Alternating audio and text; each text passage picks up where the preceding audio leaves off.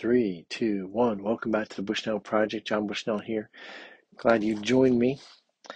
And I took a little sidebar there last time and got into Isaiah a little bit.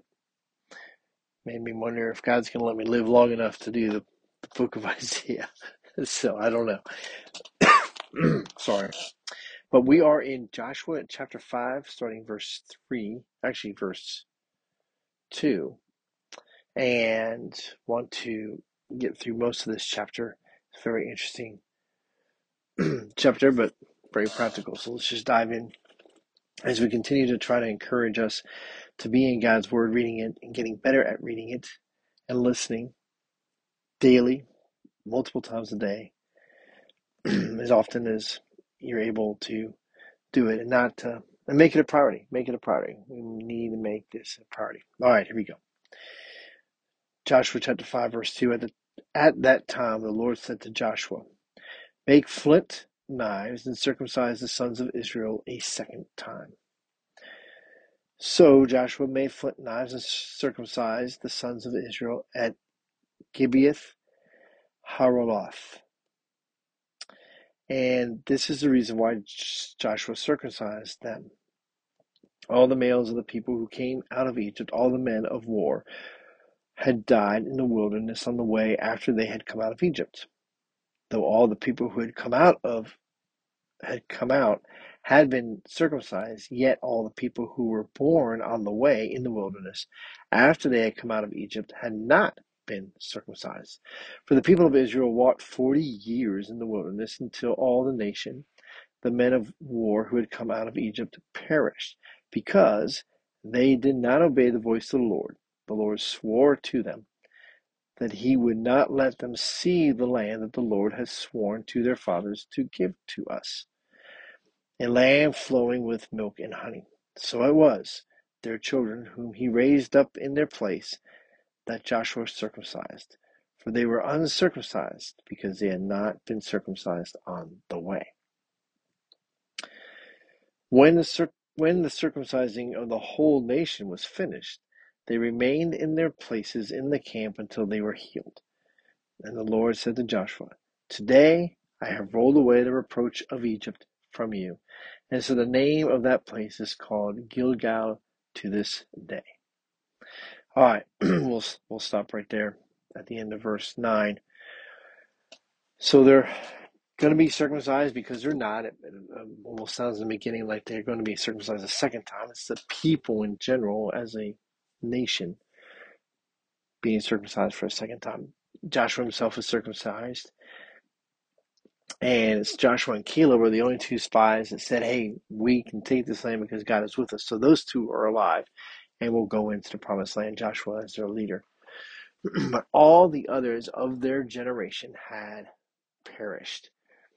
And it's just a reminder, too, for those of us reading this as history, that there are consequences here on earth for disobeying God.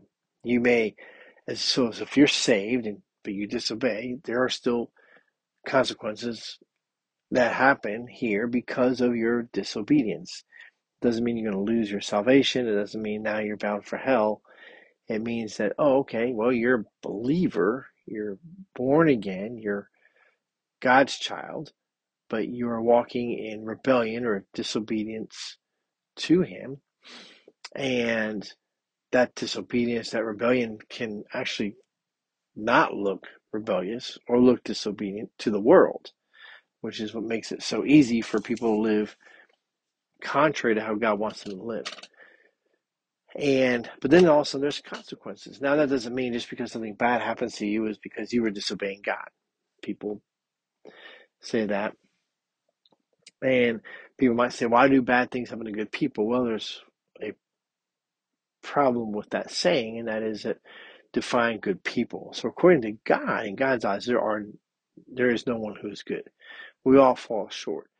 So in God's eyes, there are no good people.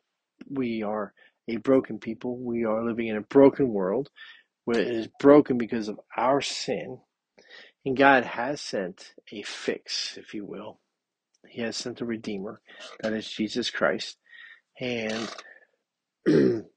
He will make all things new again. But until then, we live in a broken world where we should seek God, hence the idea of reading God's Word, and look to worship Him in spirit and truth and not worship other things, not have other idols, and to uh, have fellowship with those who also worship Him in spirit and truth. And that's where all the one another commands come in. And that makes you pretty busy when you're loving one another and um, submitting to one another and provoking one another to good works, holding one another accountable. All these things about living in fellowship. And what about those who aren't in the church? What about those who aren't believers? Well, it says to love your enemies. And so we ought to be busy. we don't need to make up things to do. But I don't know about you. I, I am a bad procrastinator. If, if I find something I do not like doing, I will find lots of other things to do, so I don't have to do that one thing. And it's not that those other things are bad that I'm doing. It's just that's not what I need to be doing. And I think that's what a lot of Christians fall into the trap of getting busy doing things that are not of uh, eternal significance. And it keeps us from doing things that are of eternal significance. So Joshua and all the people of Israel are probably really ready to go and take over this promised land, but there are some things that need to be done first. And God helps them understand priorities. So the first thing they need to do now was to be circumcised. A very, very painful thing for these. These are grown men being circumcised, and so they're even talks about. And so they they had a recovery time. How did how did it say it here? that uh, the whole nation was finished. They remained in their places in the camp until they were healed. And so that probably, I would imagine, would be at least three days. Might have been a week, but it was, they needed some time. And, but they obeyed. And imagine as Joshua, okay, now that I'm your leader, we're going to, mm-hmm. oh, Wow, what a test of Joshua's leadership. But he does it because he knows who his God is. He knows who the Holy One of Israel is. And there's no turning back. Joshua gets it. Oh, you want us to all get for them to all get circumcised? Absolutely. Done. And it gets done. So think about what it is that God is calling you to do today and go do it. God bless you. Have a great day.